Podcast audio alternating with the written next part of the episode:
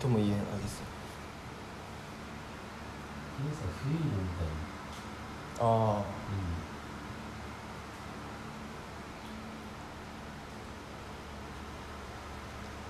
ん。なんか確かにちょっと果実っぽいのか。なんか。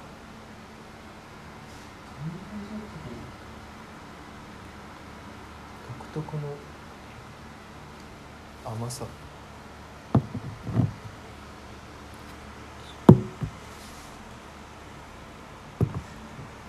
つもの。メンツ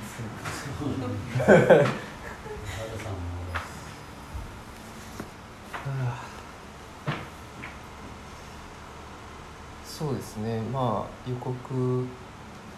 していった通りあの予告してましたっけ？ゴミの話をしようかなと思ってるんですけど。うーん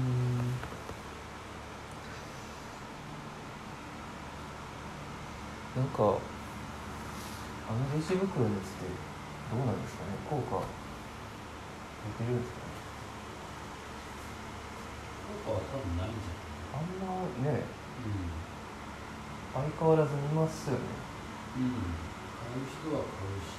まあ、あれ削減しようがしまいがそんな大したことがあるのかどうかわかんないもうマイバッグを使い始めた感がこう街中から伝わってこない。景色として。うん。相変わらずあの豆腐とか買う時には袋つけられますし。小さい袋なんか見えないようになんか。うん。うん。つけられますなんか今回そのゴミをゴミについて話そうと思ったのはあのまあ月さんとユミさんいましたけどあの六名庵に、えっと、6月末に行った時になんか覚えてますかね？いろいろ話してなんかいろんな話をしてたんですけどあのまあ多分7月1日からレジ袋のその有料化が始まるっていうので、まあ、なんか女性があの持つトトートバッグっていうかマイバッグっていうのはいっぱいあるけど男が持っててかっこいいマイバッグってないんかなみたいな話をしてて。でまあ月さんが「いやそれやったら風呂敷がありますよ」みたいな感じで泥棒の話したりとかしてて。でそっからまたなんか話がふっと変わってあの京都の山本っていうお店ギャラリーの、まあ、なんか雑居ビルにあるギャラリーなんギャラリーとかまあ生活雑貨店とか道具店なんですけどそこがその空いている印っていうのがなんか雑居ビルの階段の前に赤い石がなんか置いてあるみたいな話しててで多分そっからその月城の月城はなんか葉っぱやなショップカードが葉っぱでみたいな話でそしたらなんかなんかそれ葉っぱ持ってくるってなんかあの話っぽいよねみたいな。あなんかあの狐がほらあのコロナで葉っぱであの手袋買いに来るやつって言われてで僕はそのこ葉っぱでどうこうはちょっと知らなかったんですけど、まあ、多分狐が手袋買うのは新見南吉やなと思って新見南吉の手袋を買いにを青空文庫で調べたら、ジャストそう。まああれから僕すぐ買ったんですけど新見南吉童話集これが新見南吉で出てる本で一番多分デザインがいい。あとなんかもう買う気にならないんですけど。まあなんかそれを読んでたらまあその場でも読んだんですけど風呂敷が出てきたんですよね。えーっとなんか雪山に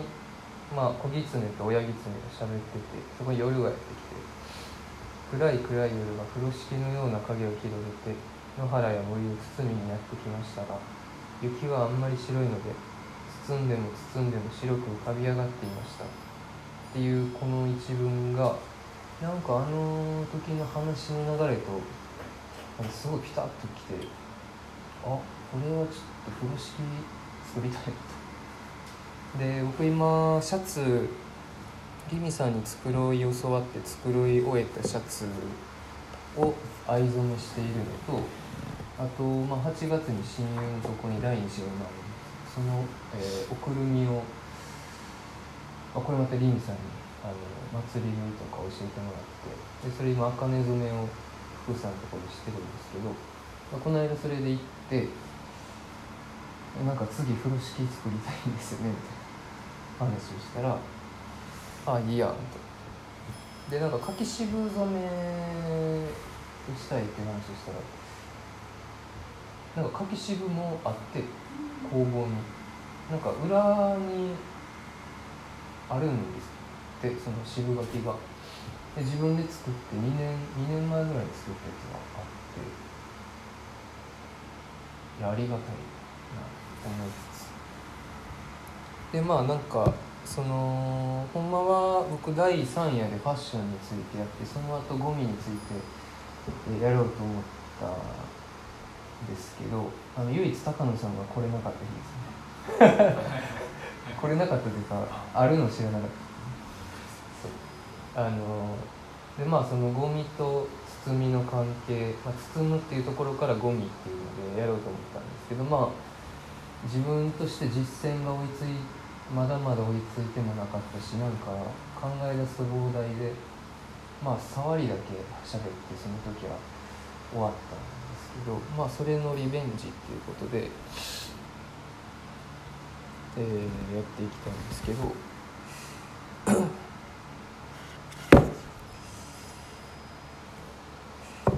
ゴミを考え出すとこれだけの本が集まってきたんですよ。一見関係なさそうな。ここはねこの2冊はありありですけど。まずこの「暇と退屈の倫理学」っていう、えー、本の中にその実はゴミの話っていうのが出てて、えー、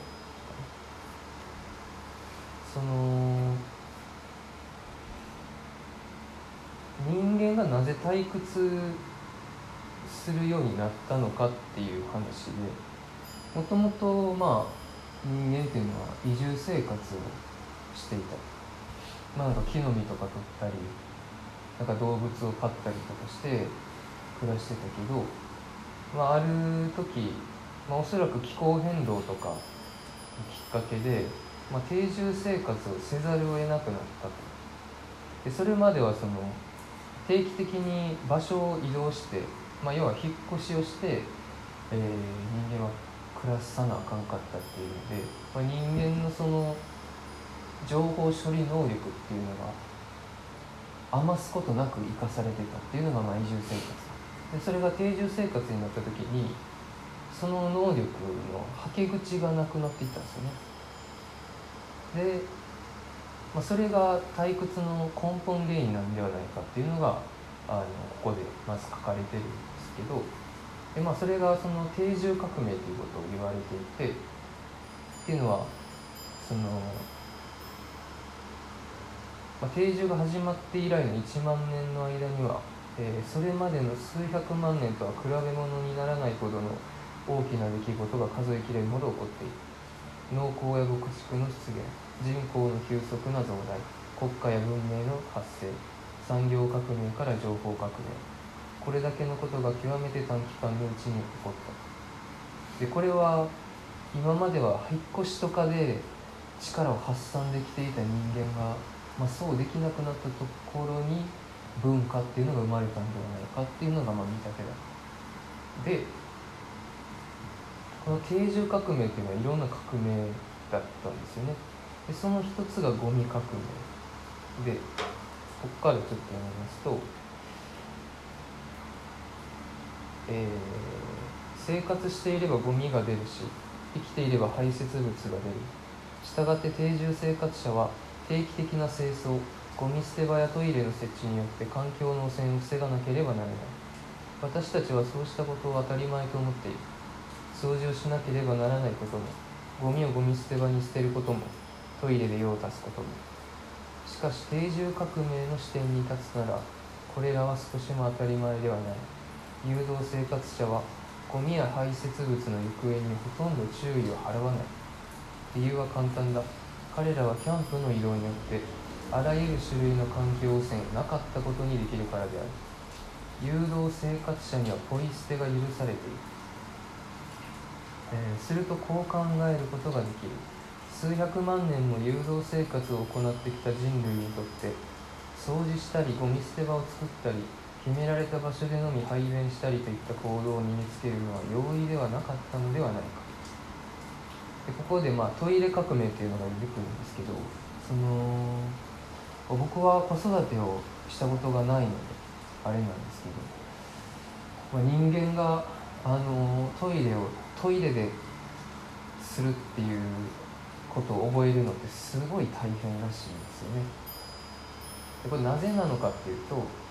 その誘導生活から定住生活へ革命を、まあ、かつて経たけれど本能としてはまだ誘導生活のものが残っている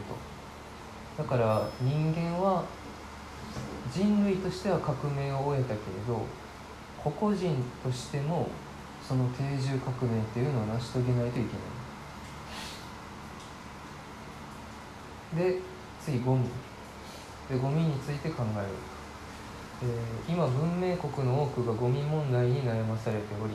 ゴミの、えー分別をしきりに市民に教育している。だがうまくいかない。これはある意味で当然のことである。ゴミというのは意識の外に放り捨てたものだ。もはや考えないようにしてしまったもの。それがゴミである。ゴミの分別とはそうして意識の外に放り捨てたものを再び意識化することに他ならない。考えないことにしたものについて再び考えなければならないのだから難しいのである、まあ、分かりますよね。ゴミってまあ面倒くさいですよ、まあ、誘導生活を行っていた時にはこのような課題に直面することなどなかった。食べたら食べかすを放り投げておけばよかったのだから。でこれはその誘導生活をで、まあ、移動してたからっていうのもあるんですけどまあその頃のゴミっていうのは全部土に変えるゴミだったんですよね。で、まあ、土もあったし。なんか昔昔、うん、昔の本とか読んでるとあのおばあちゃんがこう川になんか器漆の器ポンといらなくなって捨ててたりとか。鉄道でこう旅してて弁当をこう食べ終わってたら窓からポンと取ったりとか。まあしてた。まあ奔放だった。でもそれはなんか奔放であることが許されてたんですよね。素材的に。でそれは何もなんていうかおかしいことではなくてむしろポイ捨てすることが自然なんだだからまあなんかポイ捨てしてんの見たりすると僕はちょっと「いや何してんの?」っていうのはやっぱ思いますけどああ誘導生活やってんねんなぐらいの感じでまあまあしゃあない部分は確かにあるなっていうところでまあそのゴミについて考えようと思った時にそうですね。まあ面倒くさいし僕らはもともと誘導生活出身なんで、まあ、難しい。そもそも難しい。でそれを成し遂げるっていうことは革命なんだっていうことがまあこれを読みて分かる。まあ今で言うとそのマスクがやっぱ増えましたよね。道に。であれマスクって使い捨てマスクってプラスチックなんですよね。実は。あのなんか紙のように思えるんですけど。でこれは海外ですけどなんか調べてるともうすでになんか海に大量のマスクがあって。うんまあ うん。なんかポイ捨てはやっぱダメダメというかね、うん、まあでもそれは難しい問題なんだっていうことですね。で僕はなんかこのゴミのことを考えながら、まあ、とにかく難しいってことを何回も思わされたんですよ。で考えるってそもそも何なんやろみたいなところまでなんか考えていったんですよね。ゴミについて考えようと思うとそこまで遡って考えなければいけないような気がして。でもありがたいことにこの暇と退屈の倫理倫理学にあの考えることについて書いている章があって、えー、考えることっていう題なんですけど、えー、ここかですね、えー、しばしば世間では考えることの重要性が強調される。教育界では子どもに考える力を身につけさせることが一つの目標として掲げられている。だが単に考えることが重要だという人たちは重大な事実を見逃している。それは人間はものを考えないで済む生活を目指して生きているという事実だ。人間は考えてばかりでは生きていけない。毎日教室で会う先生の人柄が予想できないものであったら子供はひどく疲労する。毎日買い物先を考えねばならなかったら人はひどく疲労する。だから人間は考えないで済むような習慣を創造し環世界を獲得する。人間が生きていく中でものを考えなくなっていくのは必然である。これどういうことかっていうとあのここは習慣の話をしていて人間っていうのはその習慣を形作ることによってある程度考えたり行動したりすることを自動化することによってその刺激を抑えてるんですよね。全てを考えないといけないっていうのはとても疲れるんです。だから習慣を作るんですけどでもその習慣を作ってしまうと次そこに慣れが生じてきて退屈してしまうんです。絶えざる刺激にも耐えられない。けど刺激がないことにも耐えられない。人間っていうのは退屈せざるを得ない。生き物なんだっていうことがまあここで書かれていて。だからできるだけまあ考えないで済むように実は人間はしてるんだ。でこの問題を少し哲学的に考えてるで僕が結構頻繁に名前を出す。ドゥルーズが出てくるんですけど、えドゥルーズという哲学者は考えることについて次のように言っている。哲学者たちはこれまで人間は物を考えることを好むと述べてきた。しかしそれは全くの間違いである。人間はめったに物を考えたりなどしない。ならば人間がどういう時に物を考えるというのか。ドゥルーズはこう答える。人間が物を考えるのは仕方なく強制されてのことである。考えようという気持ちが高まってものを考えるのではなくてむしろ何かショックを受けて考える。で、えー、このショックについてドゥルーズは不法侵入とも言ってるんですけどなぜ不法侵入なのかっていうのはそれ以上述べられてないみたいでただここで国分さんこの著者の国分さんは、えー、習慣習慣の話からこれを考えてみようで人は習慣を想像する。でそうすることで周囲をシグナルの体系へと変,、えー、変換する、まあ、記号ですよね。なぜそうするのかといえばものを考えないで済むようにするためである。四六時中新しいものに出会って考えていては生きていけない。ならば逆に人がものを考えざるを得ないのはそうして作り上げてきた環世界に変化が起こった時である。つまり環世界に何か新しい要素が不法侵入してきて多かれ少なかれ習慣の変更を迫られる。そうした時であろう。まあなんかこういう習慣の変更とか不法侵入とか読んでるとやっぱりあのコロナのこととか思い浮かぶんですけどまあ僕はその第6夜で、えーと、考えることについてやったのも、まあ、多分そういうことだったなと。その危機に対してどう対応するかどう考えていくかみたいな。でそうなった時に初めて人間は考えざるを得なくなる。でそこに必要なのはショック。不法侵入なんだっていうところでえっ、ー、となんていうかゴミを、えー、人間が何ですかね真剣に考えていくっていうところにもその何かしらのショックがあれば人はものを考える、まあ、ゴミについて。その考えないで、えー、できるだけ考えたくない汚い面倒くさいゴミについて考えるようになるんではないかっていう。ところでえっ、とこれが、うん、結構その衝撃的な、えー、ことが書いてある「プラスチックフリー生活」っていう本なんですけど2014年に出てるんですが。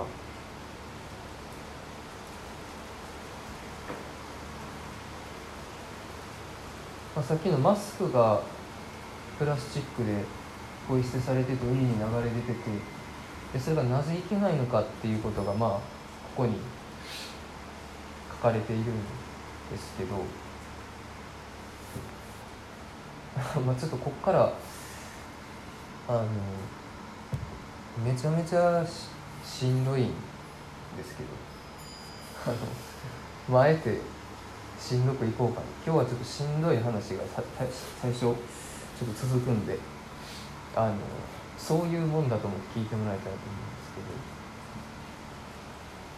けど、えーまあ、まずプラスチックってそもそも何やねんと。でプラスチックっていう、えー、単語はもともとギリシャ語でかたどる形作るを意味する動詞プラッセンかなから派生している。打ち伸ばせるや曲げられるなど可塑性力を加えて形を変えることができること。つまり柔軟性を示す形容詞として用いられてきたでそれが、ま、20世紀初めに新しい合成素材。ができてそれが、まあ、プラスチックと呼び名にとって変わられたっていうのがプラスチックの始まりででまあプラスチックの歴史が書かれるんですけど、えー、ここちょっと飛ばしてプラスチックの、うん、そうですね、プラスチックがなぜいけないのかっていうのがその構造に問題があってあのあこれもまたややこしいんですけど、まあ、DNA とかあるじゃないですか。あの構造。でプラスチックいろんなプラスチックがあるんですけどその構造っていうのはどれもほぼ同じで化学用語でポリマーと呼ばれていると。でそのポリマー自体プラスチック自体にはその特に実用的な価値はないんですよ。でそこに大量の添加剤が加えられることで例えば加工しやすくなったり柔らかくしたり頑丈にしたり色を加えたり紫外線カットをできるようにしたりっていう特性がプラスされる。でこの添加剤の種類が着色剤芳香剤可塑剤充填剤硬化剤安定剤活剤難燃剤発泡剤帯電防止剤から防カビ剤や抗菌剤にまで及ぶと、ま、さかプラスチックが虫や細菌を寄せ付けないように仕組まれているなんてここには書かれてるんですけどでこの人体まあ、環境もそうですけどに最も有害なのはどっちかというとこの添加剤の方なんですね。でなぜそれがいけないのかっていうとここにまあ比喩があるんですけど、えー、これをパスタソースに例えて分かりやすい比喩があるパスタの束がポリ塩化ビニルの長いポリマー。でソースが可塑剤のフタル酸エステル。だと想像してみてほしい。えーポリ塩化ビニルはその重さの最大55%が可塑剤で、えーそのほとんどがフタル酸エステル。さてパスタとソースは混ぜても一体にはならない。単にヌメヌメと絡み合うだけ。可塑剤はまさにこんな具合に不安定で時とともに必ず漏れ出してくる。特に摩耗や熱さらにレモンやトマトソースなどの酸にさらされると危ない。そうトマトソース。この比喩はとびきり暗示的なのプラスチックって、まあ、僕らからするとじっとした、まあ、安定した素材なんですけどあの実は全然化学結合としては安定してなくてちょっとした摩擦だったり熱だったり酸だったりでそこに加えられている添加剤っていうのが容易に溶け出すんですよね。でそれがまあ危ない。で、まあ、ちょっと飛ばして、地球はプラスチックの侵食にあえいでいる、えー2014年現在プラスチックの年間総生産量は約3億1000万トン。これは1964年の20倍に上る。このままいけば、えー2050年にはほぼ4倍にまで増加すると見込まれている。ではこうして、えー作られたプラスチックのうち一体どのくらいがあの忌まわしきパッケージとなるのだろう。包みの問題ですね、えーなんと 26%8100 万トンに上る。しかもそのうちリサイクルされているのはわずか14%残りの40%はゴミ処理場域となり驚くことに32%がゴミ処理ルートを完全に抜け出て世界のどこかを汚染している。ということはつまり2500万トンという途方もない量のプラスチックが毎年自然界に流れ込んでいるんだ。まあもう2500万トンとか言われても分かんないですけどね。えー特に、えー問題はすでに世界中で顕在化している。特に顕著なのがゴミ処理がうまく機能していない発展途上国。一体どんな事態になっているのか見てみたければインターネットの画像検索にプラスチック汚染と打ち込んでみればいい。恐ろしい写真がいくつも出てきて、えー問題の大きさが見て取れるはず、まあ、これ僕今日プラスチック汚染って入れましたけどまあきついですね。なんか見たことありますかねなんかテレビや雑誌。あります？ああそうゴミプラスチック。もう中にプラスチックがめちゃめちゃ入ってたりとか。餌へと間違えて食べちゃうんですよね。とかあのゴミ処理場がちゃんとないところはもうなんか野焼きとかしてるんですよ。でもすごいです。あのまた見てみてください。ででも、えー問題は目に見える部分ばかりではない。近年地球がアントロポセンなる新たな地質時代に突入したと考える科学者が増加している。アントロポセンとは人為的な汚染によって地球上に未だかつてない地質学的変化がもたらされる時代でその一つの表れとしてエベレストの高みから深海の果てに至るまで世界中に堆積しつつあるプラスチックもそうだと。実際なんかプラスチックと岩石となんかいろんな物質が混ざった新種の岩石とかがもう見つかってる。まさに新、うん、地質学。でまあ今はその海とかね土とかの話しましたけど、えープラスチックは空気中にも広がっているのだろうか。答えはイエス。内分泌かく乱物質である BPA が都会田舎海さらには南極大陸をも含む世界中の大気中で検出されている。で最もこの濃度が高かったのが南アジアでそれはプラスチックの野焼きをやっているからだと。うん。えー。2015年モア船長を含むちょっとモア船長で説明省きますとモア船長を含む8人の科学者が世界で初めて全世界の海洋プラスチックごみの総量を推計した。結果は恐ろしいもので数にして5兆2000億重さにして24万5000トンに及ぶプラスチックが海に浮かんでいるという。しかも海を浮遊しているプラスチックの量はこれまでに海に流れ込んだと推計されるプラスチック量のわずか1%に過ぎない。つまり残りの99%はおそらく水面下に沈んでいるわけだ、えー現在海には1億5000万トン以上のプラスチックが存在していると。私たちは文字通り自分たちの海を有毒なプラスチックスープへと変えてしまいつつあるわけだ。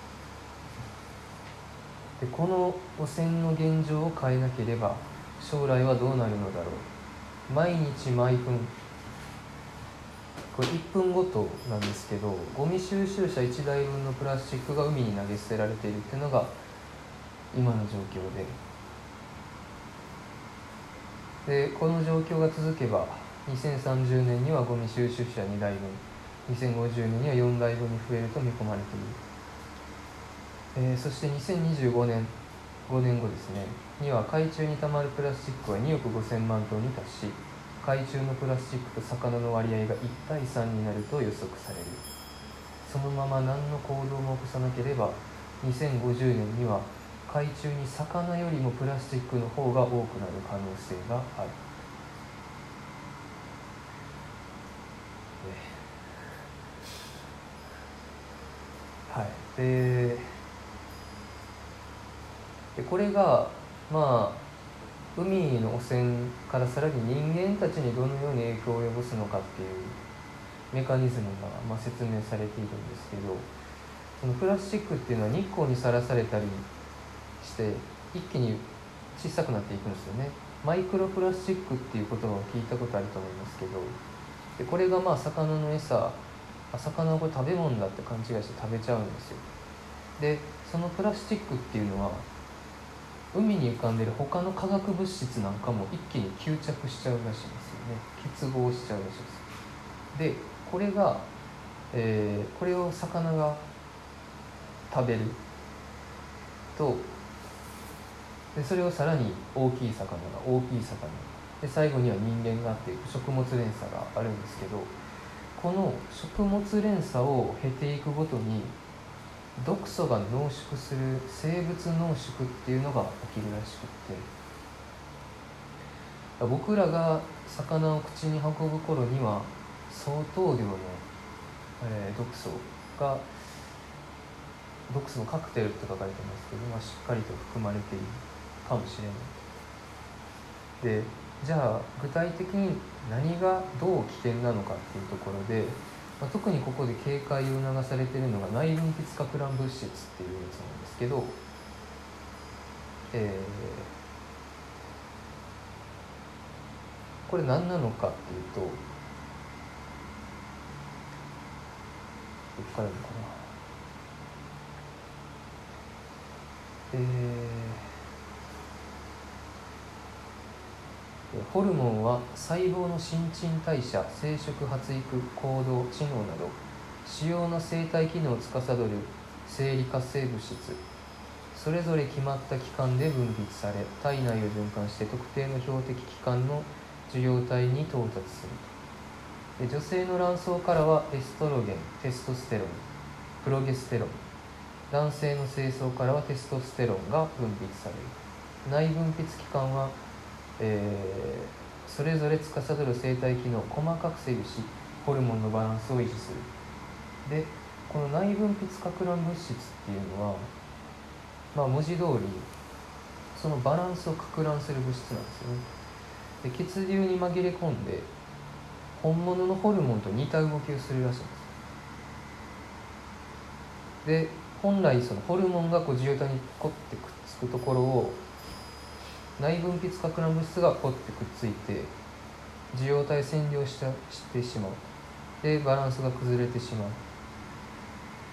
でその作用はゆっくりとしかし着実に体に長期的な混乱を及ぼす。特に影響を受けやすいのが胎児や子供妊婦などの弱者だと。でうん。もうちょっとしんどくなってきたんですけどえーっとえーまあ、内分泌かく乱物質の早期摂取の影響はずっと後年まで顕在化せずこの世代まで影響が及ぶこともある。実際遺伝子を書き換えてしまうこともあると、まあ、なんかこう最近その女性の男性化？生まれる時にそのまあ、多分生殖器が不十分な状態で生まれてきたりするっていうのが、まあ、結構報告されてるらしいんですけど、まあ、それは結構この内分泌かく乱物質の一つ影響にあるんではないかとか言われていてでこの内分泌かく乱物質を発見したコルボーンさんはよくこの内分泌かく乱人間母と呼ばれているで彼女によれば内分泌かく乱は今やもう一つのがんとも言うべき重大な現象であることが、えー、明らかになったと。でその結構生殖とか発達への影響っていうのが言われてるんですけどこのコルボン酸っていうのは、えー、この内分泌かく乱物質が及ぼす影響の大きさは単に生殖や発達への影響の有無や、えー、数種のホルモンを調べるだけでは全く把握できないと。中枢神経系や免疫代謝その他さまざまな器官や臓器での内分泌機能障害の事例もすでに数えきれないほど報告されている。でまあ厄介なんですけどこの細胞の変異とかっていうのは数十年経たないとその影響が出てこない。僕らが生きて死ぬっていう間にはもしかしたら出ないかもしれなくてその後の世代に出てくるかもしれない。だからこれを生殖発達の面だけで捉えたりあの、まあ、これよくされるんですけどその化学物質を1種類ずつ見て1つずつはあの OK ですよ。セーフですよっていうこの決めますよね政府が。それを切り離して考えても結局私たちの健康を長期的に守ることはできない。でまあ時期に内分泌かく乱という言葉は現在のがんと同じぐらいありふれた用語となってしまうに違いない、はい、で、えー、まあうんざりするんですけどこの、まあ、内分泌かく乱物質の一つに BPA というビスフェノール A っていうのがあるんですけどこれはもう世界中の大気に広がってると。でさらに僕らの体内にもすでに入り込んでいると。でこれは各国政府の調査の結果なんですけど、えー、カナダは6歳から79歳の人口の91%の体内にこの BPA が。でアメリカでは6歳以上の人口の93%ドイツでは3歳から14歳の人口の99%の体内に測定可能なレベルの BPA が存在すると検出出ていると。でじゃあこの BPA の接触っていうのは何によってもたらされるのかっていうと飲食を通してが最も多いらしいんですね。で、えー、つまりポリカーボネート製の食品容器やウォーターサーバーのボトルさらにアルミ缶やスチール缶のコーティングからも BPA が漏れ出す。トマト缶クリームコーン缶ビールジンジャーエールなどどんな缶でも同じこと。酸や油高温にさらされるとより漏れ出しやすくなる。美味しいなって飲んでた。缶ビールのあの缶自体はアルミなんですけど缶の内側っていうのは薄くその BPA っていうのはコーティングされてて、まあ、飲んでたんですよね。でウォーターサーバーのボトル僕この間までイオンで水を汲んでたんですけどなんか専用のウォーターボトルがあるんですよサーバーのボトル。で見たらあのなんかなかなか壊れない頑丈なポリカーボネート素材でやってくれたんです でまあこの後にまあどうしたらいいかみたいな実践の方も書かれてるんですけど僕はそれでまず自分としてはもうあのアルミ缶とかを、まあ、買わないようにしようっていうのとあとウォーターサーバーのボトルはもうあのやめてえーっと今なんか水道水をこの間備長炭買ったんですけど備長炭につけとくとなんかあれ天然の浄化浄水作用があって今はそれで水をいただいてます。で、えー BPA まだ他にもあって感熱紙タイプのレシートの検色剤としても対応される。まあレシートですよね。で触ると指につき皮膚に吸収されて洗っても落ちない。で実は消毒剤のハンドサニタイザーや一部のスキンケア商品には皮膚浸透を強める成分が含まれており BPA の経費吸収が最大100倍に増えてしまう。この経費吸収っていうのがまあ皮膚から吸収する分なんですけどこのハンドサニタイザーっていうのは消毒液です今やってる。もうレジなんかね消毒してレシート渡すなんていう日常茶飯でしょ。何が新しい生活様式だってことなんですよね。うん。でまあなんでしょう。これがうんなんですかね。分かりやすく今すぐ不調になったり病気になったりあるいは死んだりとかしたらまだ警戒のしようもあるんですけどそれがなかなか出てこないっていうのはこれの本当の怖さ。で3時ぐらいか。あいいですね。本当はもっと読もうと思ってたんですけどあのフタルサンエステルっていうとこからいうやつもねあってなんかシャンプーに入ってたり。えー。でそれがまたフタルサンエステルって書いてたらいいんですよ。またウォーターサーバーのボトルがポリカーボネートみたいな感じで。でそれ書かれてないんですよね。香料っていう書かれ方をしてるらしいんですよ。洗剤とかもそうなんですけどこの間リミさんに最近あの洗剤の匂いに苦しんでるみたいな。毎朝僕朝8時になると、ま、窓開けっぱなしなんですけど大体朝8時になると柔軟剤の匂いがしてくる。で今まであんまり、まあ、言うて引っ越して8ヶ月とかぐらいですからそんなに気にならなかったんで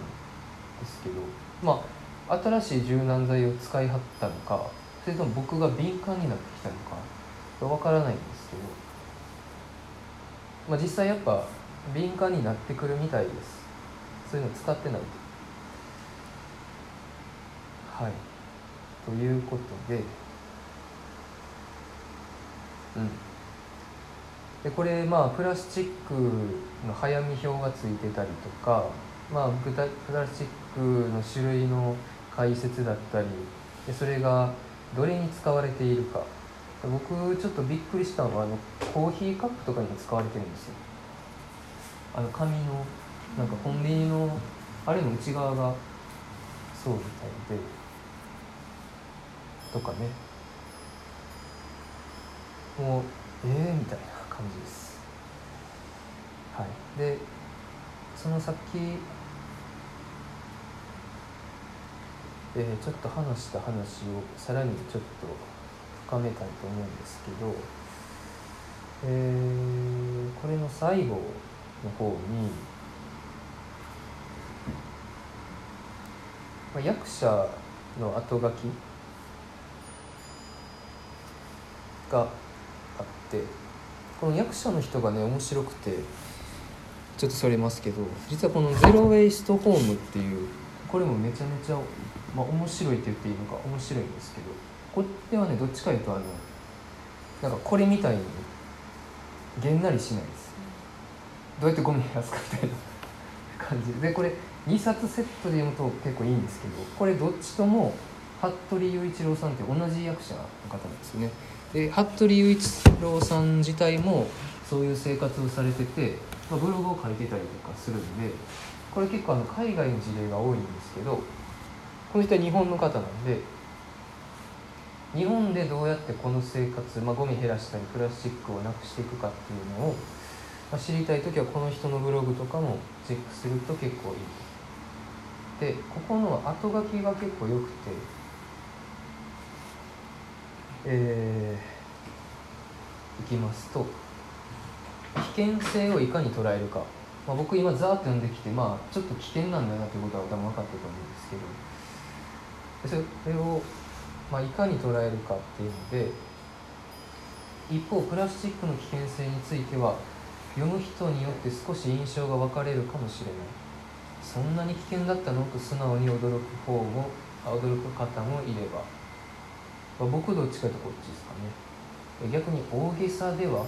気にしすぎでは？と懐疑的に捉える声もあると思う、まあ、これも全然あるでしょう。で実際のところ、えーまあ、本文中に散りべ、ま、散りばめられたさまざまな添加剤やプラスチック製品の危険性についての記述には、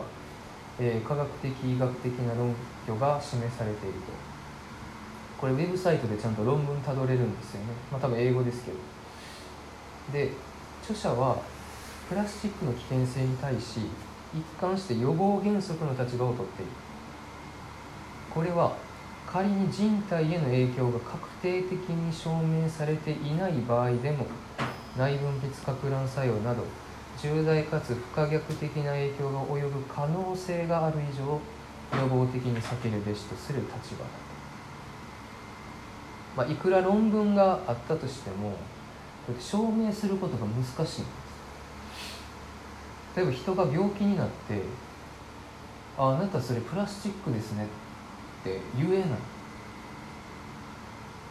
でその言えるか言えないかっていうのはどっちでもいいんだってこと。その可能性がある以上は予防しましょうよっていうのがこの著者の、えー、スタンス。でこれがまあこの本についてっていう割と冒頭の文章にも出てくるんですけどこの本の中ではプラスチックの是非を問い直すことはしない。本書の根底にあるのはプラスチックの汚染を止めなければならないという明白な前提だ。なぜならそれは海を塞ぎ大地を覆い人類の健康にすでに今そしてこの先何世代にもわたって影響を及ぼすものだから。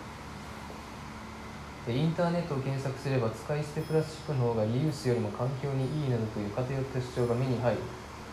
でも私たちはそこに踏み込んで出口のない議論に身を投じるつもりはない。私たちが選んだのはプラスチックの問題に立ち向かうこと。この本はそのミッションに集中したい。そのちょっとツイッターとか見てるんですけど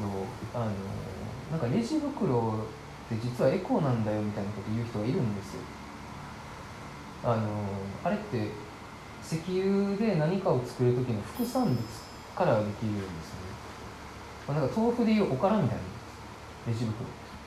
だからエコだし燃えるし。で燃えるっていうのが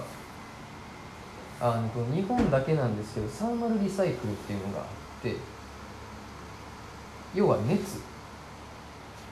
ポリ袋を燃やすことによって生まれる熱で他のゴミも燃やせるからエネルギーじゃんっていう論理なんですけど このリサイクルの風上にも置けないんです。本当はね。でえ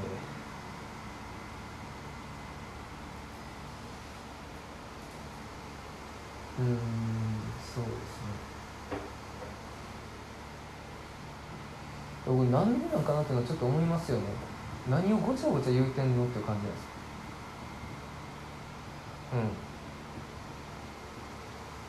うん。であのー、これを僕が、えー、読んでた時に、えー、ちょっと思い出した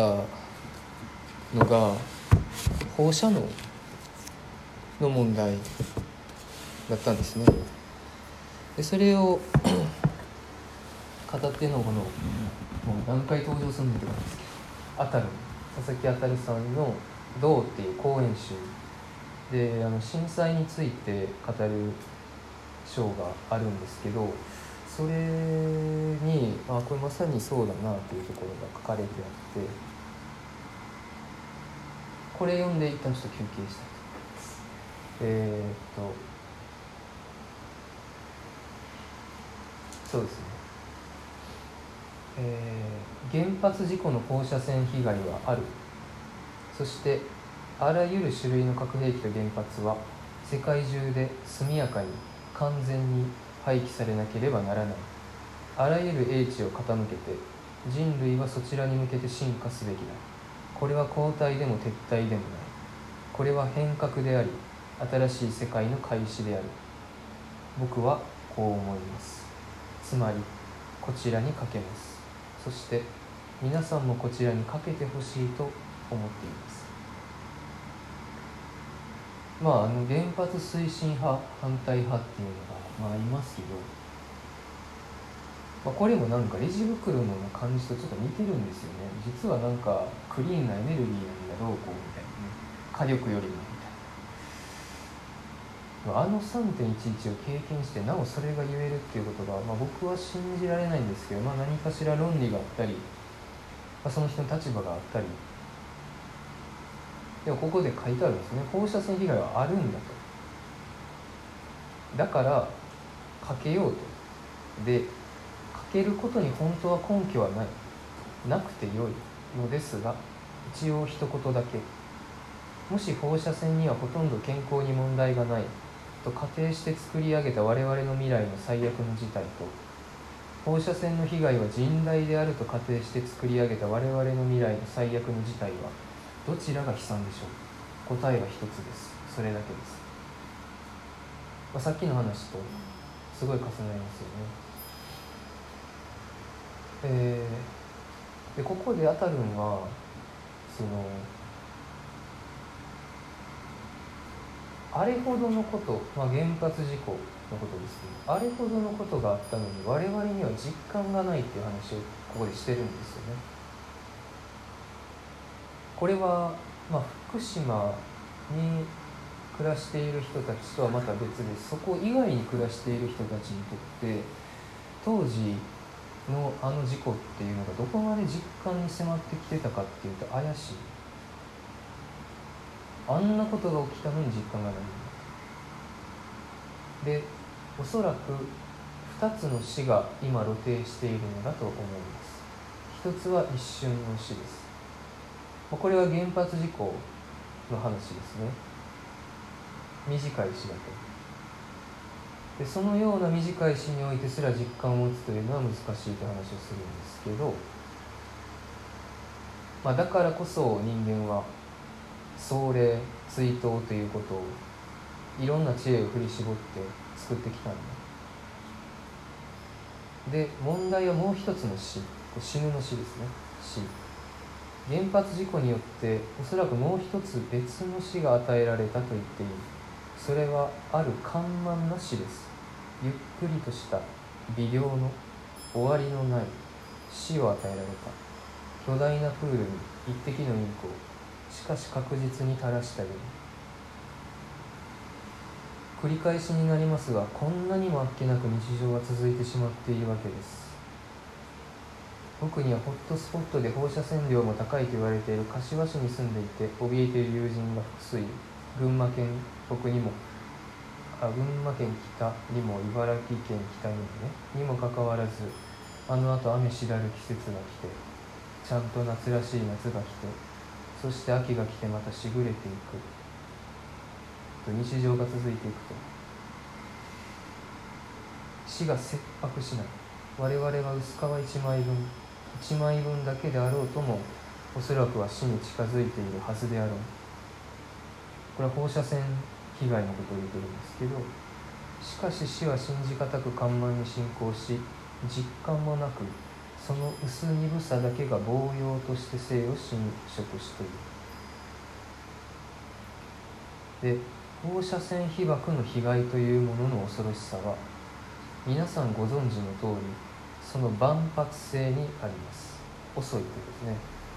そして因果関係の立証不可能性にあります。つまりまさに直ちに健康に影響はないわけです。20年30年経ってもしかしたら福島でも白血病や甲状腺がんの死亡率が数パーセント上がるだけかもしれない。しかもその原因が全て福島原発事故による放射線の被害だということは実証しがたいのです。さっき述べた専門家の一方の側はまたぞろタバコやアルコールや塩分など持ち出すに決まっています。うんぬんと、えーだから我々は放射線がばらまかれたこの列島を生きていて実証も因果性も確定できない。ごく薄い皮一枚分死へ接近していて死に近づいている。のに死は即座に来ない。切迫しない。緩慢な。数十年後の彼方に確証できない死が霧のように散布されている、まあ、BPA もね霧のように散布されているわけですけどこれがなぜ恐ろしいか。それはこの新しく与えられたはずの死の緩慢さが生そのものに似ているからです。数十年後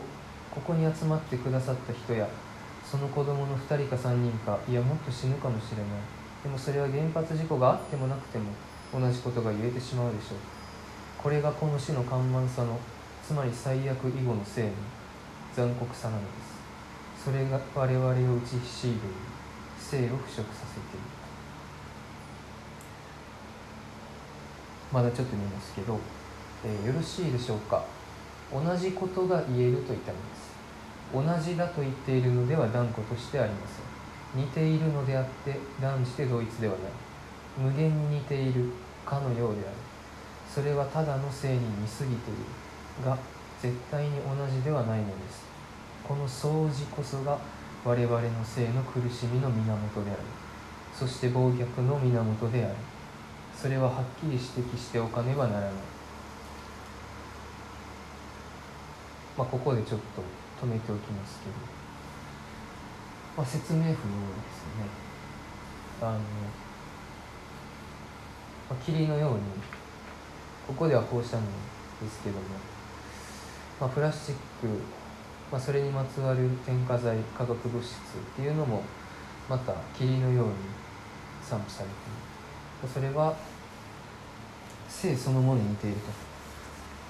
と。日常の景色っていうのは特に変わらないんですよね。コロナとかは分かりやすいんですその点。数えられるし因果関係がはっきりしてるし。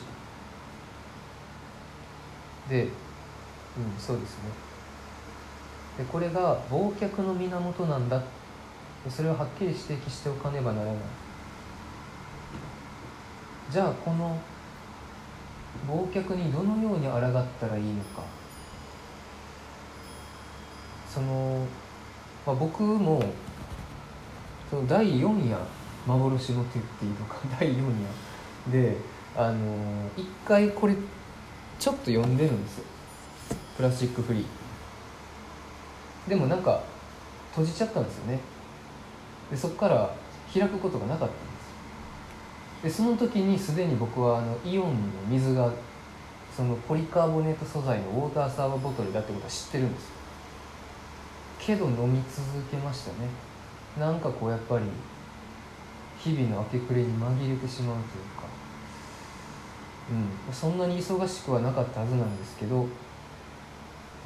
それでもなんかこうだらけてしまうんですよね。なぜならそれは性そのものに似ているからなんです。切迫してこない。実感がない。でじゃあ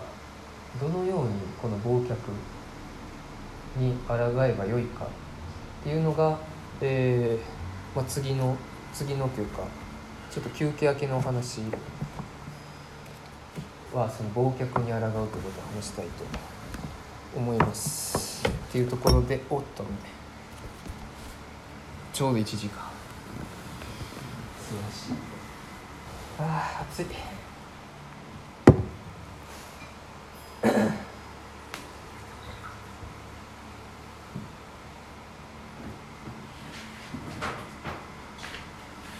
ムシムシしますねうんそれがあるとそうそうじゃないあ私にはずっと当たってるやでもねいいんですよなんか前ねこっちに携帯置いててうんあずっとこれの音が音が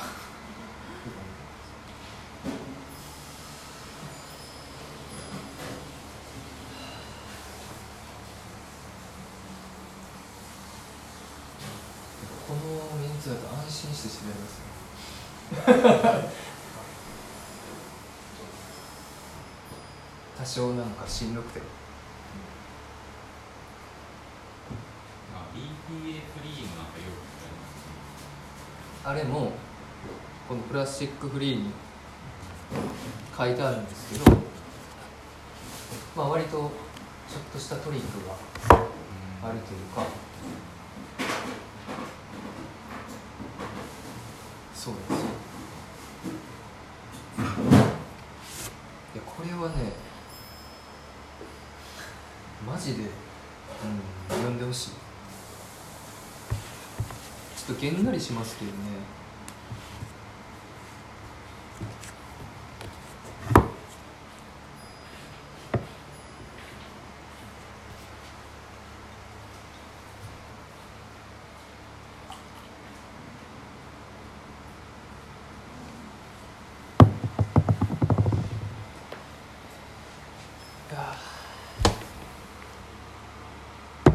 ほんまになんでしょうね。あの、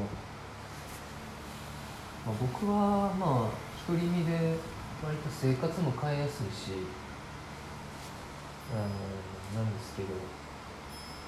昨日ちょうどその大阪にいる親友から電話かかってきて「まあ、いつ帰る?」みたいな話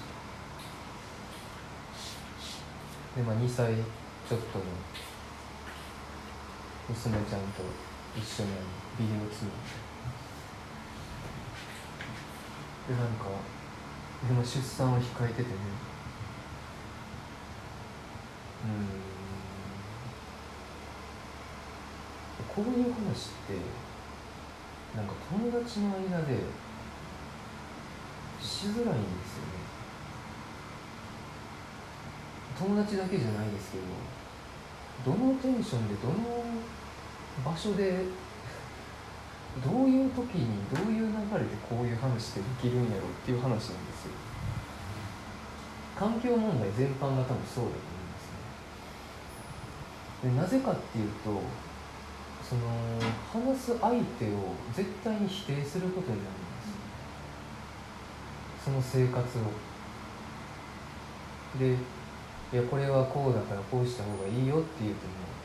大体そういうことってやっぱ鬱陶しい。ゃいですか？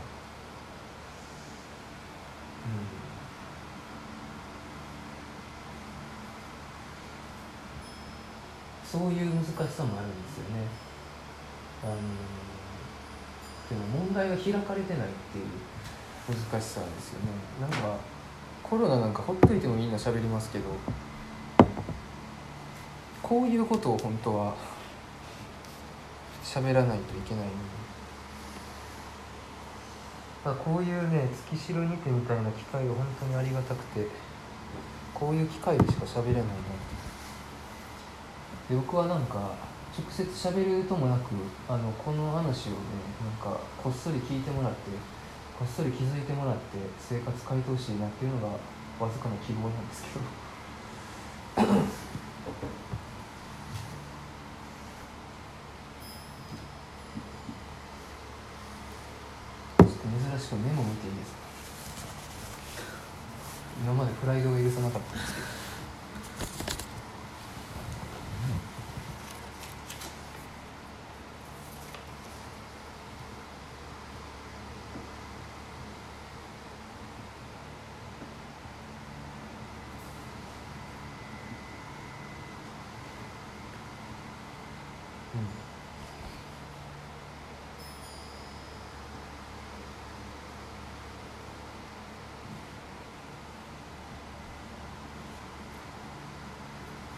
ですかね休憩。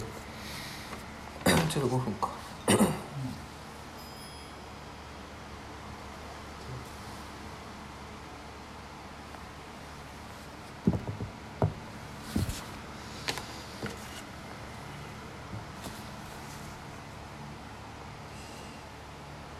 じゃあ続けたいと思うんですけど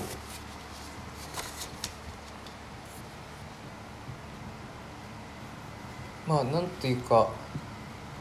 僕らはまあ生きているんですがいろんなところで切迫しない緩慢な死に取り囲まれていると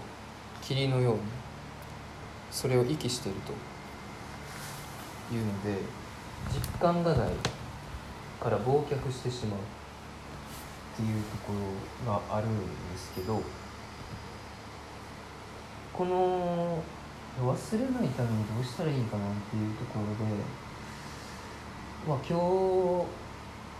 僕ギリギリでこの走行を仕上げてて、まあ、ちょっと自分でも一回こう通して読んでみたんですよ。さっきのあの「二タルサインステレがなんとかかんとか」みたいな。読みながらこううんざりして。ただ僕の実感としてはあの何ですかね。これを読んで変えなければいけないことっていうのが多分普通の人よりかは少なかったっていう実感なんですよでそれなぜなのかっていうところでこのあの例えばペットボトル入りの水の話が出てくるんですけど、まあ、それもやっぱ BPA が含まれてたりあとはそれがフタル酸エステルやったかな。ちょっと名前があれなんですけどそれは、まあ、ざっくりと発がん性に関わる物質がまあ微量に含まれていると。でこのただ僕そもそもペットボトルに水買わないんですよ。これを知る前からっていうのはペットボトルの水を買うっていうのは自分の中でダサいことだっていうのがなんかあるんですよ。あのほんまになんか、うん、まあないんですけど出かける以上は喉が渇くだろう。絶対何か飲むとってなったら家から持ってきたらいい話なんですよ。で家から持ってこないからコンビニ行ってわざわざお金払ってこのプラスチックのねペットボトル買うと。ゴミも出るしお金もかかるし。で片やそうしない僕はなんかこうお気に入りのマイボトルとかがあってなんか見た目もいいし質感もいいし気持ちいいと気分がいいと。でこれはそのさっきダサいって言いましたけどそれはまずなんかファッション的にダサいっていうとこがまずあるんですね。なんか感覚的に。なんかスマートじゃないけどもう飲み干してそれでもヘトヘトでなんかどうしようもないみたいな時は買うかもしれないですけど。うん。まあそれでももう買わないでしょうね。なんか水道水とか汲むんちゃうかあの無印とかのね給水が始まりましたけど、まあ、あれも闇が深くて。なんかあの専用のボトルが売ってる。専用というかマイボトルでもいいんですけどあの水って書いて見たことあるです。あれもあの成分表示見たらああっていう。闇が深いんですけど。あれもまあプラスチックだけど繰り返し使うからいいよねっていう、ゴミは減るよ。うでもこっから溶け出す化学物質っていう視点はかけてる。で多分かけてますよ。僕もこれ読むまで知らなかったんですよ。プラスチックそんなことなくて。ただゴミで鬱陶しいなぐらいででこの、えーダサいっていうことで言うとセンスの話になってくるんですけど僕があの僕がというかあの僕が参加してないあのセンスについての座談会ん。でセンスっていうなんどう結局どういう結論ですかセンスは生存能力だっていうああ。そうセンスは生存能力。おなんかこの、うん、定義気に入っていてペットボトルの水を買うっていうのは生存能力的にもダサいんですよ。センスがないんですよ。幾重にもセンスがないことなんですよね。でこのプラスチックフリーを読んでると結構げんなりすることが多いんですけど僕はむしろプラスチックを減らすっていう過程の中とか、まあ、ゴミを減らす過程の中で結構なんか生活自体があの味わい深くなっていっている感じがあったんですよね。でまあそれも一応ちょっとあんまりねげんなりとか言うとなんか読まこれ読みたくないってなっちゃいそうなんで。あ のまあちょっと寄り道というかね。一応なんかそういう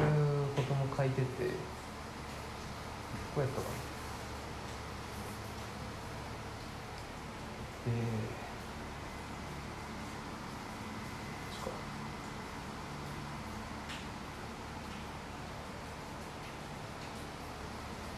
うん。えー、っと。プラスチックパッケージが、まあ、ペットボトル含めですね。プラスチックパッケージが蔓延する背景には品質や耐久性よりも便利な使い捨てを重視する社会的文化的思考がある。使い捨てはかなり最近の概念で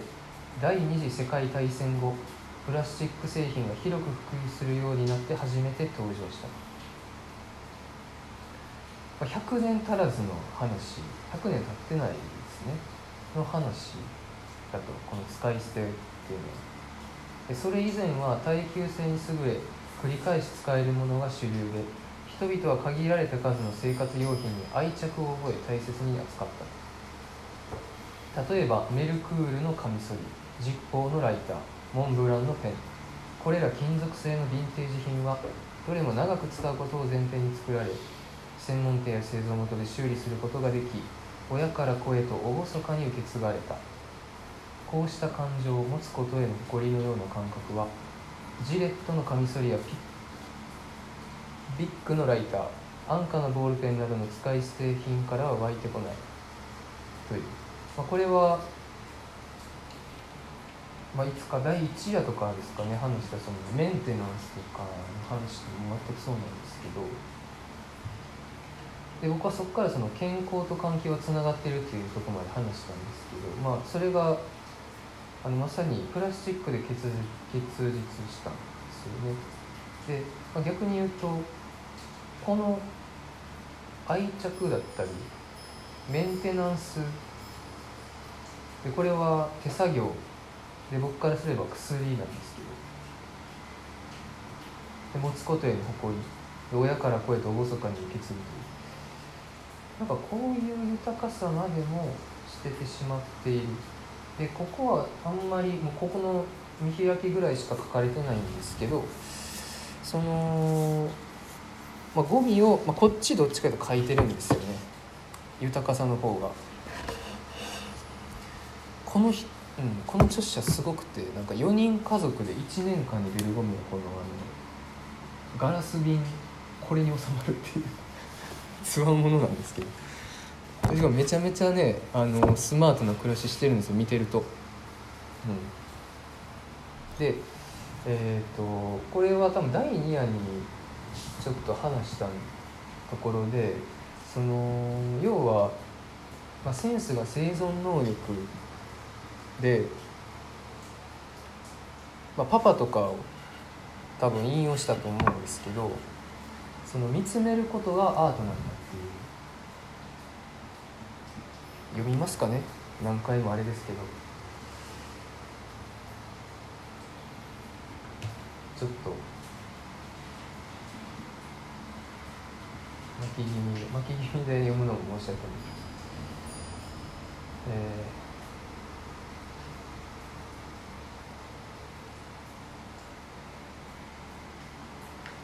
作家の父と、えー、10歳の息子ピートが美術館に行ってその帰り夕日を眺めながら佇んでるんですよね。でそこで会話が始まる。でどの家庭にもアート用のテーブルがあってその上にはいろんなものが一つ一つ置かれていてその家の人たちはそのものを非常に注意深く観察したりそのものに出会ったりすることができる。そんな風にあるべきだと思うよ。あなたならそういうテーブルにどんなものを置くの？1枚の葉1つの貨幣1個のボタン1個の石。引き裂かれた新聞紙の小さな断片。1個のリンゴ。1個の卵。1一つのすべすべした丸い小石。一輪の花。一匹の死んだ昆虫。靴の片一本。誰だってそういうものは見たことがあるよ。それは見たことあるだろう。しかし誰も見つめた人はいない。アートとはそれなのさ。ありふれたものを。それらが今まで一度も見られたことがなかったかのごとく見つめるということなのさ。っていう、えーお話があってでその手前側で、えー僕らは外へ出て芝生の上に立ち太陽が沈んでいくのを眺めた僕の父が言った。もしアートがなかったとしたら我々はとっくの昔に地球の表面から消滅していたろうね。っていうのを読んだと思います。でそれがこれもまた今日はもう読まないですがこの銅でそのアートの語源の話をしてる。それは生き延びる技術のことなんでそこからそのまさにプラスチックを減らすためには家の物事を家のあらゆるものを一つ一つ見つめていかないとダメなんですけどまあ見つめるだけじゃなくてその、辰巳よし子さんが鍋の中の景色を美しくすることがスープを美味しくすることにつながる見るだけじゃなくていろんな感覚を研ぎ澄ますそれが、えー人間が生き延びるために必要なことなのでこのこういう、えーセンスを発揮する生活というか、まあ、センスっていうとどうしてもこう元来持ち合わせたものである程度僕はそういうとこあると思うんですけど、うん、でもなんか何ですかね。プラスチックフリーとかのアプローチはゴミを減らそうプラスチックを減らそうなんですけどこのセンスとかアートの方はそういう生活をしてたらゴミが結果的に減っていたみたいな方向性なんです。結構貪欲にやらんとあれですけど。ねでもこの瓶ビール一つとってもやっぱりね缶よりかはなんか嬉しい。ちょっと高いですけど缶より。まあでもそれは僕はなんか投資かなと思って全然いいなと今は思ってるんですけど。その日々センスを発揮する。であらゆる物事を、見つめるみたいな、うん、感覚を発揮すること。意識そういう意識でいてさえすれば僕レジ袋はもう生理的に受け付けないんですけどなんか自然とそういうのって減ってくるんではないかなっていうのが、うんむずえーまず僕の実感。これはまあでも人それぞれなんで、うん、違いますけど。実感としてはあると。でもう一つセンス生存能力としてのセンスアートとしての生活だけではなく、えーもう一つその忘却に抗う感覚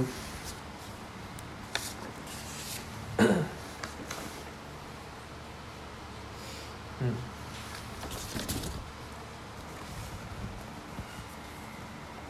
やセンスだけでもきついよと。お前センス悪いなで終わっちゃうんでね。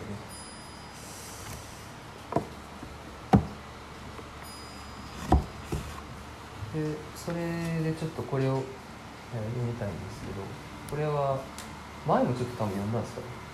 自然と人間の内山隆さんの「自然と人間の哲学」でこれにえーとまあ、割と序章の初めの方ですね。最初のページに書かれてるんですけど、まあ、ちょっと飛ばしてみますが、えーそして現在の損傷された自然の状況が現在の人間の存在の状況であることを解き得たなら本書の役割は終わっている。っていう文章で、えー始まるんですけどこの、うん、現在の損傷された自然、まあ、環境とも言い換えますけどの状況が現在の人間、まあ、僕らですねの存在の状況であるってことを感じる感覚。これがうんあれば僕は自然と忘却することなくこれを常に意識してもはや意識せずとも結果的にはそういう生活になっている。あらゆる局面でそういうことを選択するっていう、えー選択することができるんではないかなって思ってるんですよね。でそうですね。もうちょっと読みます。この、うん、この感覚に僕は何どういう名前をつけたらいいかちょっと、うん、共感っていうのもちょっとあれやし。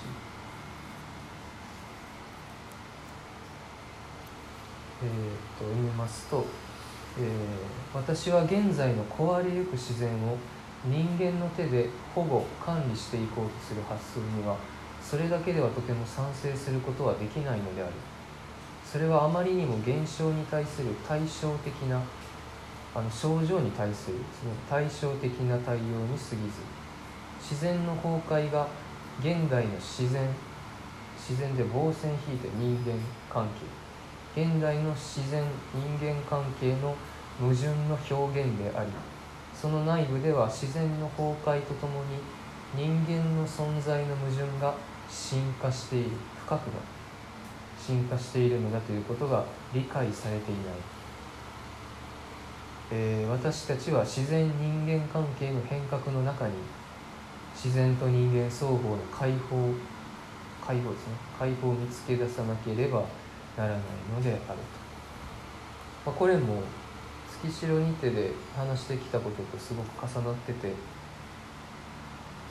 まあ、健康と病の関係ですね。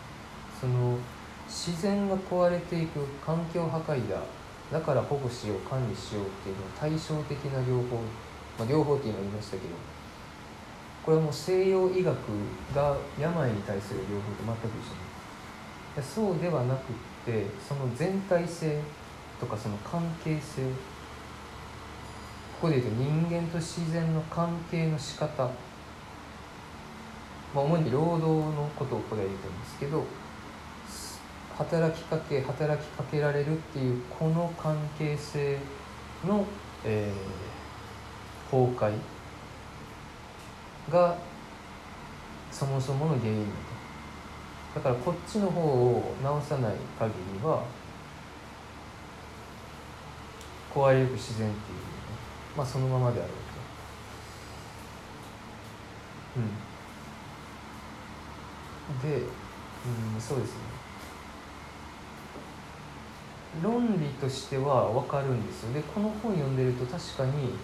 現在の損傷された自然の状況が現在の人間の存在の状況であるってことがあの論理的に分かります。なるほど。とうなります。あそうか。とただうーん何ですかね。もう一つ足りないような気もしていて。うん、論理的に理解するだけではなんか足りないんですよね。なぜ現在の損傷された自然の状況が現在の人間の存在の状況であるとこういう本を読まないとわからないのかところで。こっちか。これも第2夜に、えーまた戻るんですけどあの古井義吉さんこの2月に亡くなられましたけどこの「この道」っていう小説を出した時の文芸誌のインタビューで、これも繰り返しになりますけど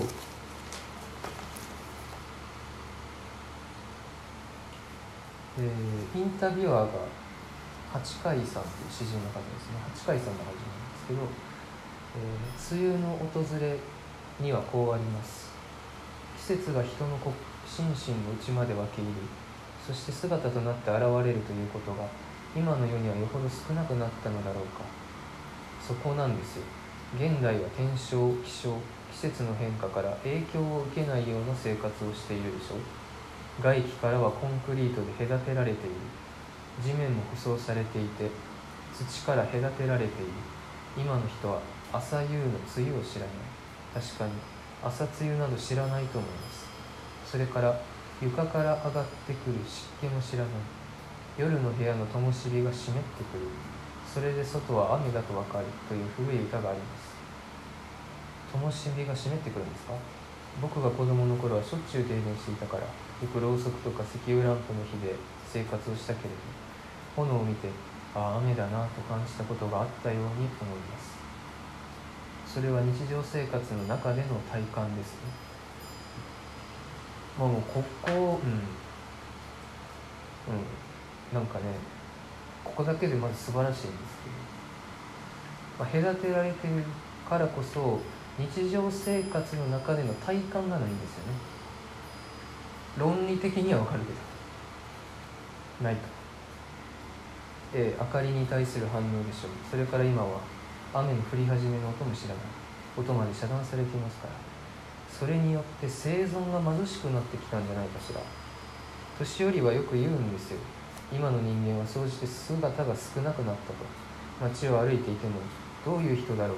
どういう心境なのだろうとつい目を引かれるような姿が少なくなった。外の影響から隔てられ内に閉じ込められているせいもあると思う。だから文章を書く者の最後の務めとして外に開かれ外の力を受けながら生きている人間の在り方を少しでも表したい。そういう気持ちはあるんです。現代の社会や暮らしは快適さを求めて作り上げてきたものですがそれが行き過ぎてしまった。すると今度は追い込まれて自分一個になる。全部を自分の中に閉じ込める。でも自分一人で全ての責任は取れないですよ。どういうことでしょう？みんな。自分の行為は自分の意思から出たものだと思っている。またそう思わなきゃならない時も自己責任とか責任論と結びつくことがありますね。ところが実際には外からのさまざまな影響がある。社会的な影響だけでなく天と地からの影響があるんですよ。人はもともと。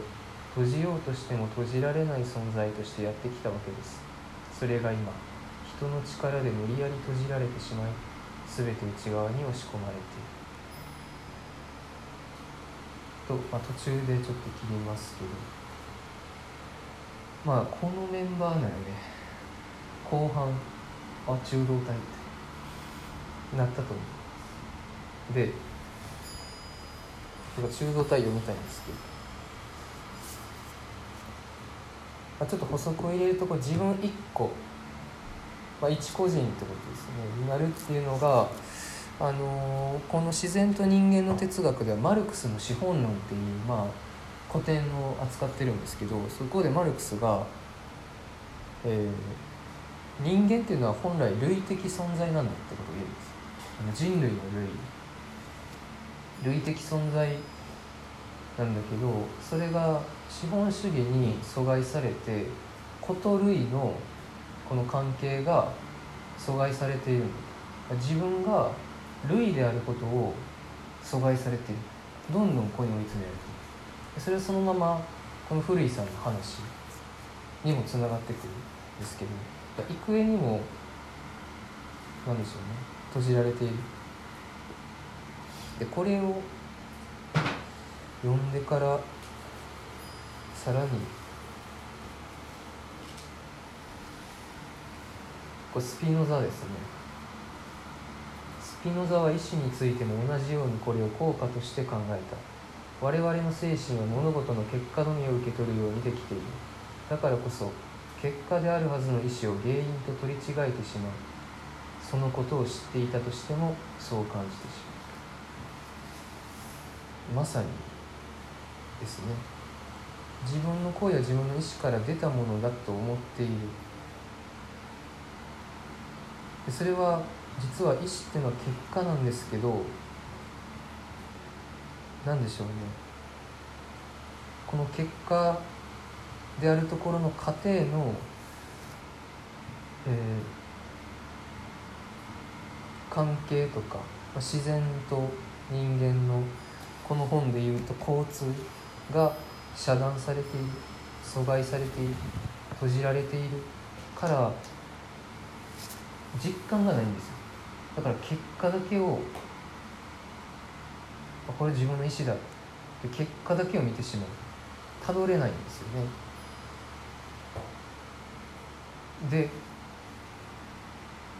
これ、うん、ちょっと前に僕はちらっと話したような気がするんですがここからまた、まあ、あるを読みたいんですけどあそうか読書会で話したのかな。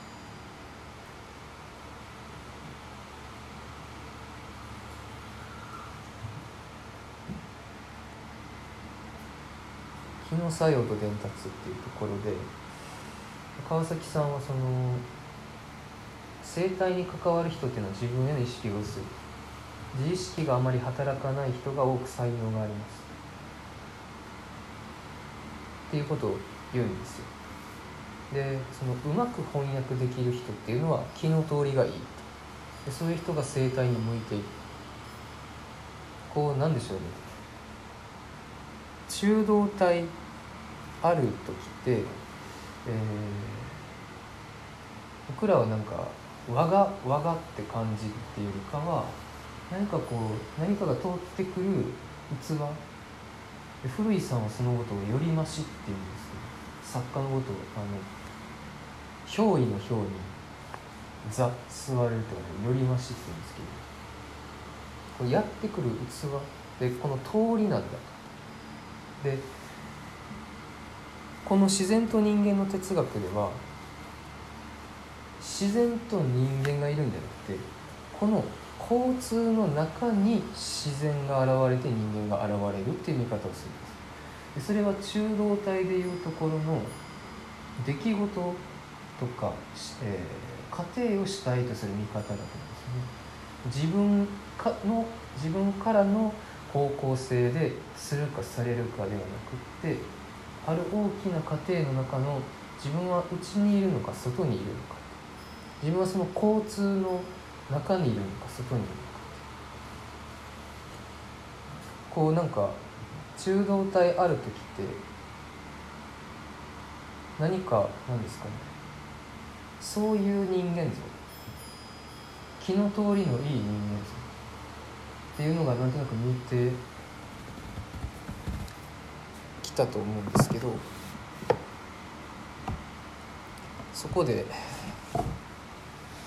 やっと登場ですけどゼロ・ウェイスト・フォール。こ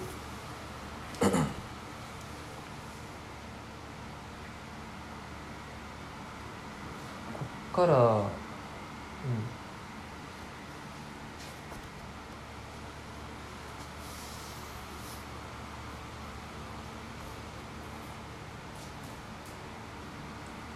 えー、と読みますとこれ「日本の皆さん」って題されて初めの文章でゼロ・ウェイストは皆さんの想像ほど難しくありません。この本でご紹介する具体的な工夫の数々はかつて私たちの社会が知っていたはずの。しかし時代とともに消費主義にかき消されてしまったシンプルな暮らしに着想を得ています。その通り私たちは皆すでにゼロ・ウェイストの暮らしの方法を知っているのです。必要なものは全て先人たちが与えてくれています。基本に立ち戻る中で私たちが味わうのは束縛ではありません。私たちはより深く自身のルーツとつながり知恵を後世に伝え残していけるのです。もっと言えばゼロ・ウェイストとはこの文明社会の中にあって生きることの本当の意味を取り戻すための方法なのです。っていう文章があるんですけど。その僕があの忘却に抗うためのもう一つの感覚として思い描いているのは中道体からあるを経てきたその自意識が低いわがわがではない。でこのな何かとこの気の通りがいい。自分と他人の区別が薄い。ある意味共感能力の高い。ということなんですけど、えーそれの一つのあり方っていうのがこのかつて私たちの社会が知っていたとか、えー、全て先人たちが与えてくれていた。えそして自分はルーツとつながって知恵を後世に伝えていく。その僕らの先人との交通。交渉でありこれから生まれてくるまあ僕らの年下というか僕らよりも若い世代。でもっと言うともう、えー生まれてこれから生まれてくる世代との関係。このルートの、えーですかね、過去と未来があっての現在っていうところで現在生きている人たちとの自意識体意識の違いだけではなくて今ここにはいない死者と未来の他者との、えー交通関係対話っていうのをうん感じれるというとあれですけどそれを今ここで生きることができる。そういう感覚っていうのが、えー今僕が考えているこの忘却に抗うセンス感覚なんですけど、まあ、ちょっと今飛躍したんで、えーもう一つ話をしたいんですけどゼロ・ウェイストとはこの文明社会の中にあって生きることの本当の意味を取り戻すための方法なのです。ってなんかいきなりこれを読んだ人がえなんかゴミを減らすことが生きることの本当の意味を取り戻すってどういうことってなると思うんですよ。でもうんあのさっき読んだ現在の損傷された自然の状況が現在の人間の存在の状況であることを解き得た奈良の隣のページに、えーある意味では現代もまた新しい反文明の時代に入っているのかもしれない。人間たちが築き上げた経済社会国家文化の大敗は人間の存在に不安感を与え始めている。私たちは生きることの意味を見失ってきている。って言うんです。でこの2つの本に書いている生きることの意味っていうのは例えばなんか自分が生きている意味はあなたに出会うためだみたいなことをドラマとかではまあドラマでも言わないかもしれないですけどまああるじゃないですか。自分が生きてるのはこうこうこういうためだ。っていう生きる意味ではない。それは個人の生きがいとかの話なんですけどこの2つで書いている生きることの本当の意味っていうのはおそらく生きているっていうことが果たしてどういうことなのかっていう意味。生きているっていうことが何からの影響によって成り立っているのか。また自分が生きることによって何に影響を及ぼしているのか。っていうことの意味だと思っていて。でこれは1年前に絵本的で僕最後の方にちょっと話したと思うんですけどこれはまた当たる切手ですねキリトレアの祈る教でニーチェがその生きる意味について語るんですけど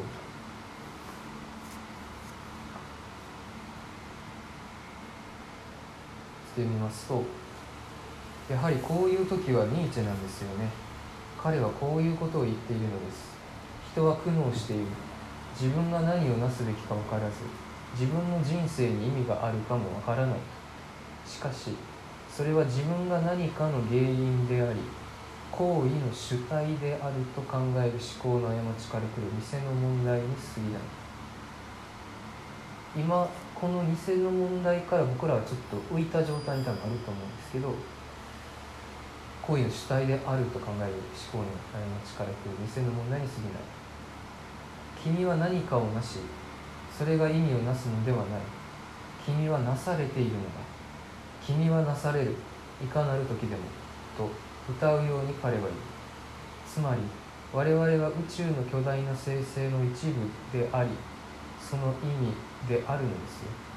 この膨大な宇宙の生成の中で我々がこうして言葉を得ることができそしてそれを紡いでいくことは絶対に無意味ではない。それは意味をなすのではない。それ自体が意味なのです。で僕はえ、え1年前にこれを読んだ時まあそれに先立ってこの本のここを読んだ時すごく感動したんですけどただ問題はなされてるんですけど自分がどのようになされてるかっていうのを実感できないっていうのが本当の問題で。っていうのはなされてるってことはつまり他の影響どのような影響でさらに言うとどのような先人からつながってきて今自分はここで生きているのか。でいつか死んで自分はどういう未来の他者へつないでいくのかつながっていくのかっていうこの流れ。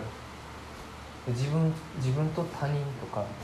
いろんな関係で人間は成り立ってますけどこの関係性が何かこう実感ができないような阻害にあっているっていうのが、まあ、今の現代の多くの人の状況なのかなというのは思っていて。でなぜこれがゴミに関わってくるのか。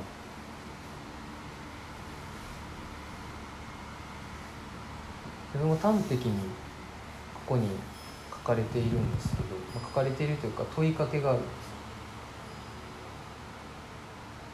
まあ、夜ゴミ箱を玄関の外に出します。すると翌朝目が覚めた時にはシリアルのパックも汚れたペーパータオルも全て消えてなくなっています。まるでマジックのよう。でも私たちが〇〇を捨てたという時それは本当はどういう意味なのでしょうか？っていう。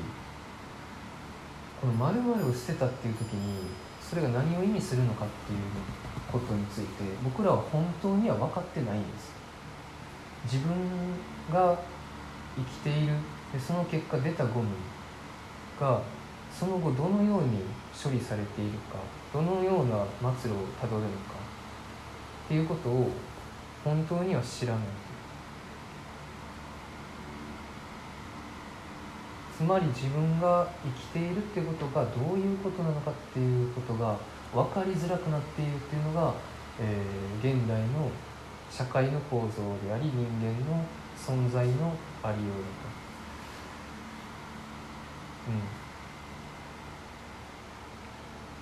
と。うん、でじゃあじゃあどうしたらいいんだと。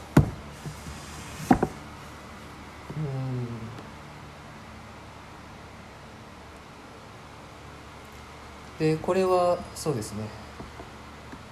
次に僕はつなげたいと思うんですけど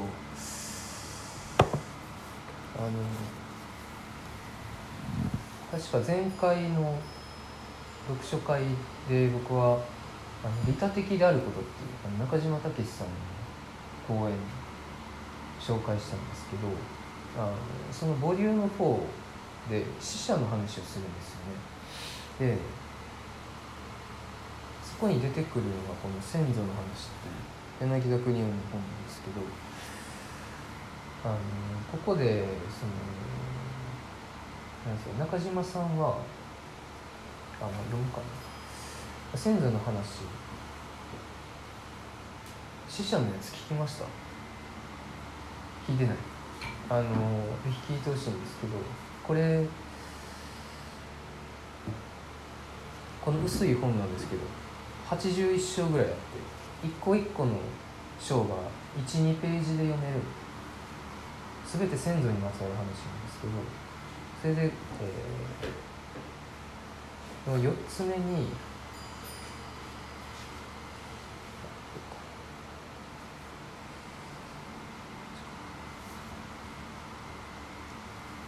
ご先祖になるっていう話があって、まあ、柳田邦夫が調査で町田にいた時にあのバス停でバスを待ってたらこうおじいちゃん自分と同じぐらいの年のおじいちゃんが隣にいてでその人とちょっと話し込むんですけどそこでその人がしきりに「俺はもうご先祖になるんだ。あとはご先祖になるんだ」って言うんで。聞いてみるとその自分は、えーすごく苦労したと苦労したけど仕事もちゃんと、えー成功して成し終えてでそれを子供たちに継がせることもできたし、えー、郷里の母親を引き取ってちゃんと最後まであの葬送もできたともう自分にやり残したことはほとんどないとあとは自分はご先祖になるんだっていうことをそのバス停で話すんですけどこれがどういうことかっていうので中島さんがそもそもこのおじいちゃんがご先祖になるっていう前から自分も自分の先祖と共に生きてきたんだと。まあなんか家に家が飾ってあったりとかする家も昔は多かったと思いますけどその先祖の眼差しとともに自分は生きてきたんだ何かこうへこたれそうになった時とかにあなたのご先祖はこういう立派な人だったんだよ。だからあなたも頑張りなさい。あのご先祖様が見ているよ。だから頑張りなさい。っていう死者からの眼差しに律せられてこの生を生きてきた。で苦労はしたけど自分の人生で、えーやることはもうほとんどやってきたんだ。あとはご先祖になるだけなんだ。っていうことででこの死者との、えー関わりっていうと何かこう過去の話っていうふうにどうしても思いがちだけど実は死者との関わりを持つってことは未来志向なんだっていうことを中島さん言うんですよね。先祖と共に生きるでいずれ自分は死んで次は先祖になるでここで対話してたように自分は先祖になってこれから来る未来の他者とも対話を続けるぞ。そのためにこの残りの生を精一杯生きるんだ。この過去の先人とのつながり。で今の生。でこの未来の他者との対話。この、えー感覚。でそれは中道体からあるを経てきたそのことともすごくつながっている。なんか自分が出発点ではないんですよね。とにかくこの通りがいいと。で過去のつながり未来のつながり。っていうところで,、えーでこの感覚があれば例えばインディアンがあの何かを決断する時何でもその自分の決断がこれから来る、えー7代先の未来に子供たち他者たちにも影響を及ぼすっていうことを毎回ちゃんと確認し合って一個一個物事を決めるんですよ。でこれはインディアンがそういうある意味、えー形式を持っているっていうのもありますしインディアンの方々は多分そういう感覚が根付いてると思うんです。でその感覚が根付いてたら環境問題への、えー働きかけっていうのは自然と日常のことになるんではないか。忘却しようがないのではないかっていうのが、えー僕の今の感覚で。でも僕らはインディアンではないのでどうしようかなという時に、まあ、一つは、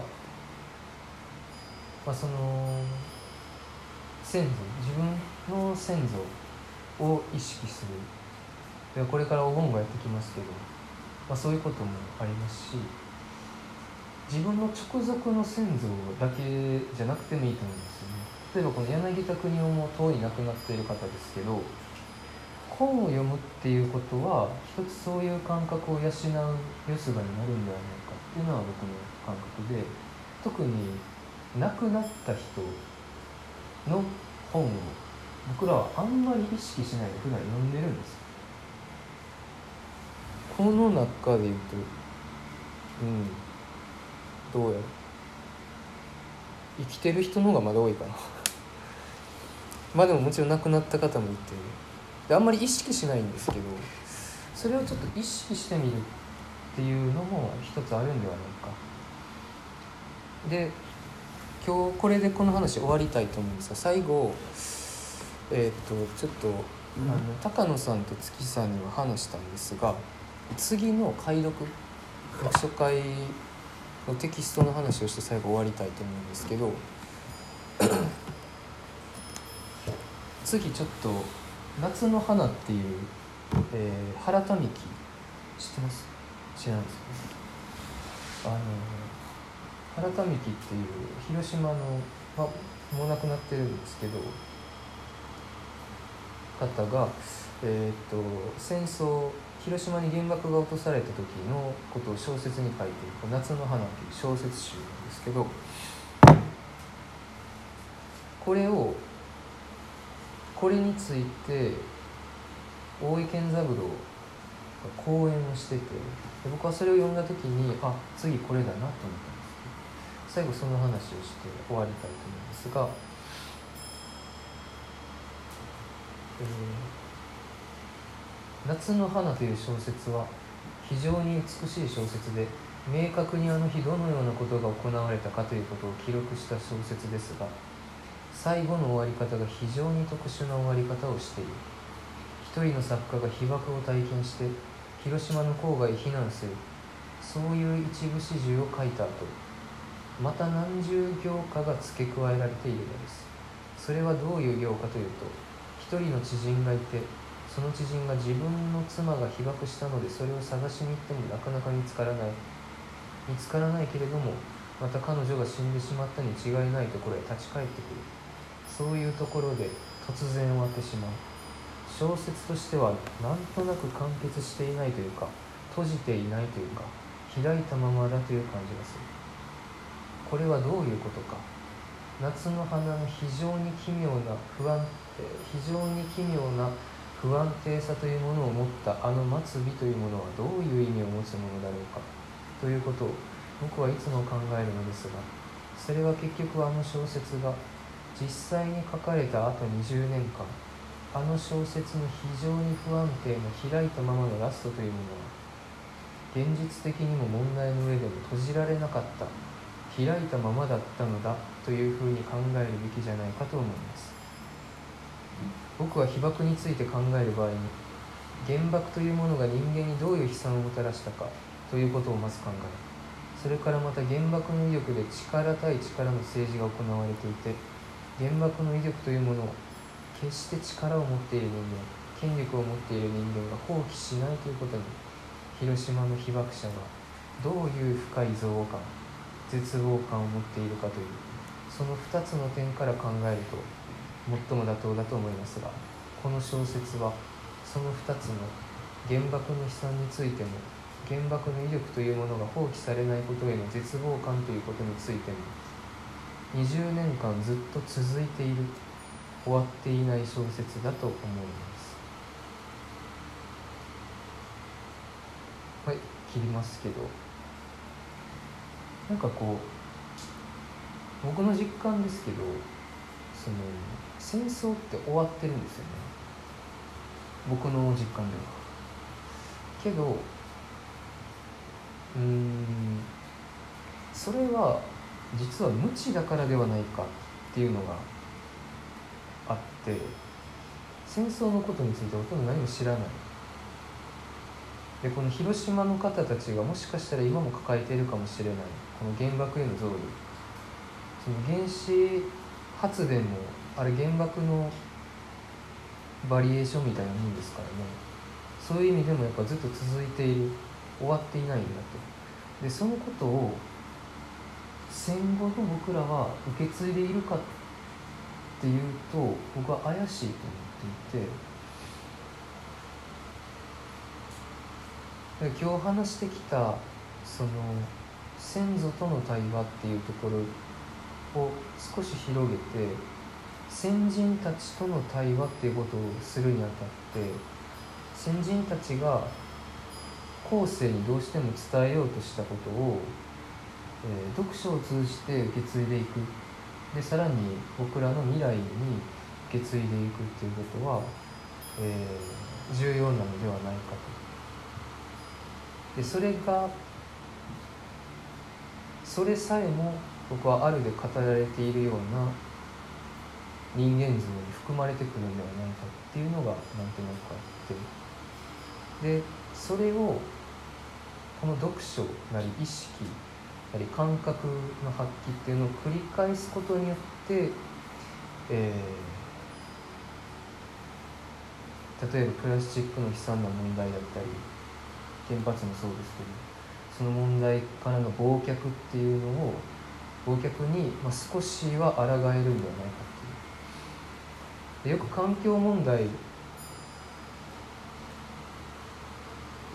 えーを語る際に持続可能性みたいな話をするんですけど持続可能性ってなんかしっくりこないですよね。で僕これやんと思ったんですよ。持続する志。でさらに言うと僕らは持続そのものなの。継続なの。続きなの始まりであり終わりである。自分が始まりで死んだら終わり。後の世界はどうでもいいっていうのが、えー環境問題。を考えない人間。それは今日はちょっと話せなかったですけどこの銅が別の章で書かれてるんですよ。それは幼児的なんだであるでも結構幼児っていう言葉が子供っていう言葉が出てきましたけど、なんかこう大人になる。けそれは自分が継続である続きであるということを実感することなんではないか。でそうですね。なので続けていきましょうと。いうことで、えー次は夏の花どうでしょうということで、えーすごい。1時間58分。そう。ということで、えー、ちょっと長なりましたけど今日の「月城にて第8夜は」えー、これにて終わりたいと思います。続きますけどね。終わりたいと思います。ありがとうございまし